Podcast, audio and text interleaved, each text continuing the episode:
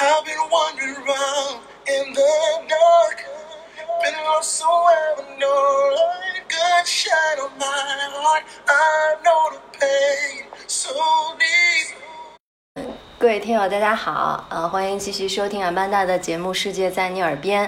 今天呢，我们请到的嘉宾是 Michael，然后他现在在摩洛哥，然后做旅游和商务接待方面的工作，然后他去过很多别人没有去过的地儿。那 Michael 先讲讲你自身的这个求学开始的这个闯荡经历。本身大学专业是学阿拉伯语的，嗯所以像我留学的地方，跟大多数人想的也不一样。比如说，很多人留学都是去什么欧美呀、澳大利亚呀这种，对吧？嗯像我们就是，比如说交换个半年，一下就搞到非洲的埃及去了，对，相当于就留学一学期嘛。对于我来说，当时去埃及，呃，很大程度上就是觉得我们之前学的这个，比如说阿拉伯语，嗯就是想去看一下能不能哎说的这个东西，学的这个东西能不能在那个地方用。留学的这个国家也没几个好选的，毕竟埃及它是个大国，对对对它，的人口大概在一个亿左右吧，而且埃及旅游资源也丰富。我说去那边留学的话，可能旅个游啊什么的，对吧？当时我是在埃及北部地中海沿岸的城市，也是埃及的第二大城市亚历山大。天空是很漂亮的，天空跟这个云，因为像在地中海沿岸，它这个云层是分层的，你知道吗？就是最上面有一层云，然后下面经常会有一些飘着的云，就最上面的那一层云，大多数时候是不动的，可能有点远啊，嗯离地面有点远，但是就是近近地面的一些天空的这个地方，经常会飘散着一些云。这个是地中海沿岸的一个呃普遍的情况。嗯为什么我会这么想呢？因为当我后来来到摩洛哥之后，以摩洛哥北部也有地中海，我发现也是这么个情况。古迹的话，在埃在亚历山大倒还真不多，有一个叫夏夏宫，嗯叫蒙太在蒙王朝的国王的行宫，相对呃开罗来说平静一些，更生活化一些。没有嗯那么的喧闹。因为当时我有一些同学在埃及的开罗也有，就他们是这么描述的，就是开罗是黄色的，亚历山大是蓝色的。开罗这个地方，它本身虽然靠着尼罗河，但其实是相对干旱一些的。离开罗不远的地方就是沙漠，嗯所以那个地方如果长时间不下雨的话，可能这个烟灰尘啊，因为本身人多嘛，嗯最大的城市首都嗯亚历山大是蓝色的，因为它靠着海洋嘛，相对海鲜会多一些吧。嗯但是当地人吃海鲜的方式跟我们还是不太一样。他们比如说那个鱼吧，就最简单的。我们比如说中国人做烤鱼，那都是做的相当的细致，对吧？嗯内脏拔除、鳞片去除，然后抹上油啊，什么佐料啊。他们那边不是，就是鱼整个内脏也不除，鱼鳞也不除，可能上面裹一层那个麦糠啊之类的东西啊，然后直接就上去烤。等烤的差不多黑了，哎，刚好那个鱼鳞被烤黑了，把它给扒掉，然后再吃里面的那个鱼肉，内脏就是在吃的时候再扒下来，它那个烤的鱼肉就比较细嫩，嗯就是相当于有点闷的那种感觉，就那个鱼鳞把它给包裹住了嘛。加上他们当地有那种小柠檬嘛，汁儿特别多，然后一挤挤上去，然后搭配着吃。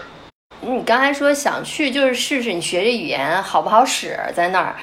我们学阿拉伯语类似于汉语中的普通话，而我嗯们到了埃及这个地方，他是说埃及方言的。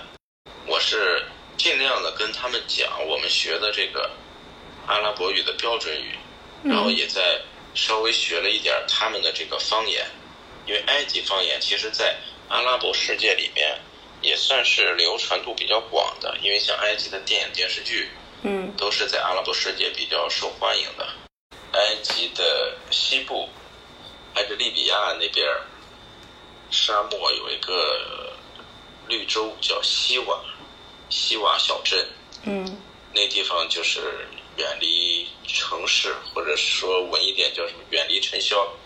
我们在那儿也露营嘛，那个露营的方式就很很原始，嗯毯子挡着风，用木棍支撑挡着风，然后地上再铺一个毯子，嗯然后给我们每个人发了一个睡袋，嗯旁边就用篝火去烤那个烤鸡。吃完之后，第二天早上我们还发现，这个鸡骨头有的被叼走了，地上有一些动物的脚印儿。当地人他们跟我们说那是狐狸，我们经常不是黄鼠狼吃鸡。说这个，像那个二战的时候，不是经常有一个非常著名的德军将领叫隆美尔，被称作什么北沙非之狐？哦，对对对，对，就是说非常的狡猾。猾。嗯我感觉就跟这个差不多，就是 你半夜的时候，我们根本就不知道什么时候他们竟然把我们吃剩的这些骨头啊什么的都给叼走了。那个经历我觉得还是挺好的，在这住两天。据说还是什么埃及艳后的故乡，山清水秀才出美女啊。他们还说有一口井是什么，也不是井吧，一个池子，说是埃及艳后之前沐浴过的地方。我们还都下去游了游。估计是不是富含什么那个矿物质、美容养颜，就 就感觉是杨玉环的华清池。跟本地人接触也会比较多，但是就是你日常跟他们交往，有没有发现他们一些特点啊？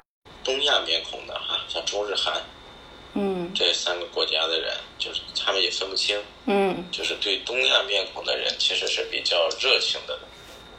是因为游客多吗？呃，不单单是游客，好像整个阿拉伯世界二十多个国家都对这种中日韩亚洲面孔的人比较友好。一方面，我觉得啊，嗯。一方面是受到这个韩流的影响，就是韩国的电视剧啊，然后还有一点就是，我觉得可能这几个国家跟他们没有这种宗教历史的渊源、嗯。历史啊、宗教这些纠葛。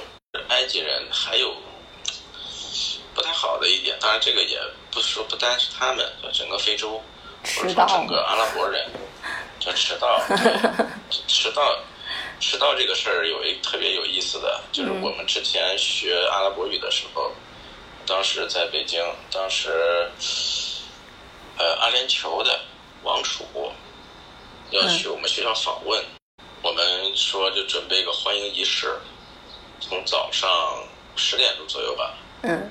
然后大家拿什么挥个小旗呀、嗯。穿着西装啊，嗯。非常正式的，然后准备一些工作。